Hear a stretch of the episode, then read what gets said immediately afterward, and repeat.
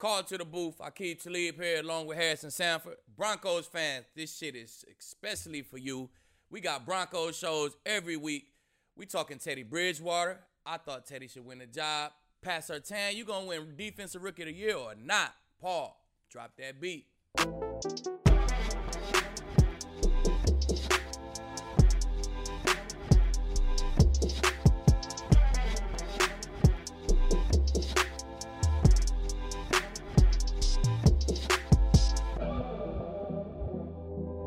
Quarterback number one, Teddy Bridgewater. He's the guy in Denver, at least to start the season. Vic Fangio named him the starting quarterback going into the season opener against the New York Giants. I'm Harrison Sanford. That's Aqib Talib. This is Call to the Booth. We'll be with you the entirety of the 2021 season, giving you specific content to the Denver Broncos. With that being said, how about the guy who won the Super Bowl, Super Bowl 50 with Denver, Aqib Talib? How's it going, my guy? Harrison, what's up, baby? How's it feel to be back? How did it feel to be back in Denver? Oh, man, Denver... unmatched, man. It's unmatched. The love is unmatched. You walk in that stadium, man, it make you want to sign autographs. You know what I'm saying? I had John Elway and the new GM Payton set. They was in the booth next door to me, made sure I popped in over there. Always a good time. Saw Von them on the field, man. Even saw some Rams players on the field before the game, man. All love when I go to Denver all the time.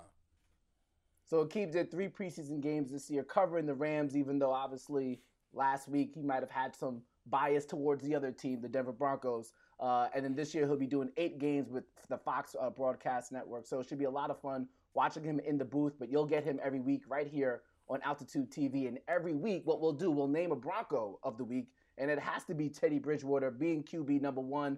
What does he give this Denver Broncos team, Aqib?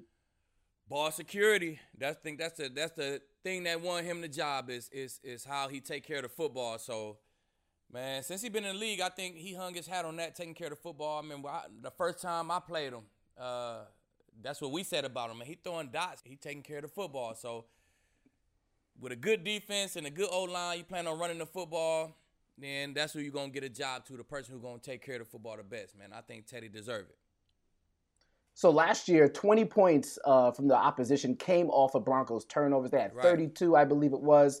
And then this preseason, now, yes, it's just the preseason, but Teddy was very successful getting them to score on almost all the drives that he led, whether it was a touchdown or a field goal. Do you put much weight into the preseason performance from Teddy? Definitely. You gotta run the show, whether it's in the preseason or whenever, warm-ups, walk-through, shit. You got to run the show, man, and he definitely showed that he can run the show, and that's how he won the job.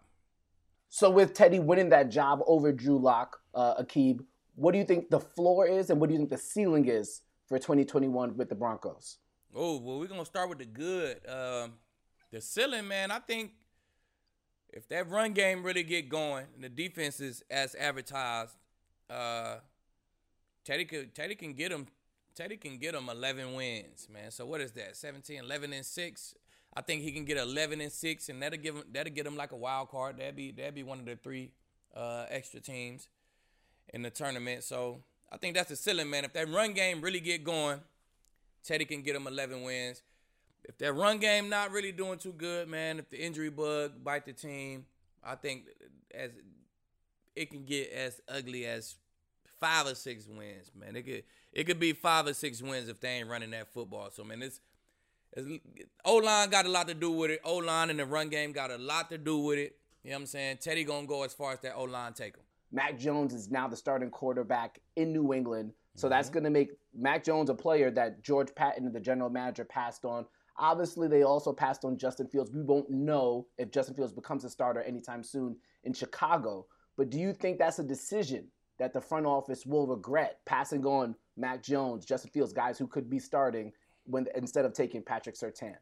I think in the short term, I think Fields and Mac Jones going to play well. So it might be a conversation that people having like, damn, we could have had those guys. But I think the Broncos got their eyes on veterans who may come available, who may become available. So I think once they land one of those veterans, then you'll be like, okay, then we don't need those guys. So short term, man, it might be a conversation to be had. But once they land that good vet, they'll be just fine. All right, so the team has been 0-7 the past 2 years in September. Vic Fangio is a crucial year for him as head coach. What do you think he's done this preseason, and what are your impressions of what he's done so far this preseason with the team? I think he got some cornerbacks who can crank up his defense. You know, I think that defense would be better with the three cornerbacks they had this year, right? So he big on defense, man. So I know he put a lot of time in that defense, and cornerback was a big position that, you know, he needed to get better at, and I think he definitely did that this offseason. All you could ask for every year is to get better, and he on that hot seat, but he got a good chance. He got better this offseason.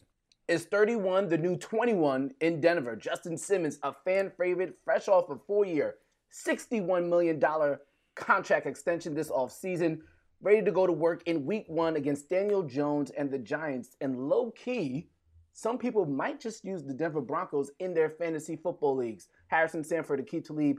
We actually just did our fantasy football draft, Call to the Booth fantasy football draft last weekend. We know some people are still doing fantasy football drafts this weekend. So, Aqib, I have to ask you, if there was one Bronco to prioritize, regardless of rounds in the draft, regardless of where it is, who would you prioritize this weekend? I love Jeudy, but I think them targets going to get spread out with Sutton. Sutton's just so dominant, man. You can't help but throw him the ball when he covered, right? So I think them targets going to get spread out. I think both of them boys going to have good season, good production, but, you know, it's going to be spread out. It's going to be like a double number one. With that being said, I got to go with that Broncos defense, man. Hey, 31, the new 21. He the lead dog ball hawk in that secondary. He the lead dog in that meeting room. I know he learned from the best. You know what I'm saying? So he know when you leave out that meeting room, everything going to be black and white. You know what I'm saying? Clear as day. No gray area. They going to know their job. They got vets who played in the game before. You got Von Chubb coming off the edge, man, with a lot of ball hawks. Kareem Jackson get the ball. Fuller get the ball. We know Surtain get the ball. And 31, my dog Justin, he get the ball. So a lot of ball hawks, man. We got two sack masters on the edge. Broncos defense, man. Make it a priority.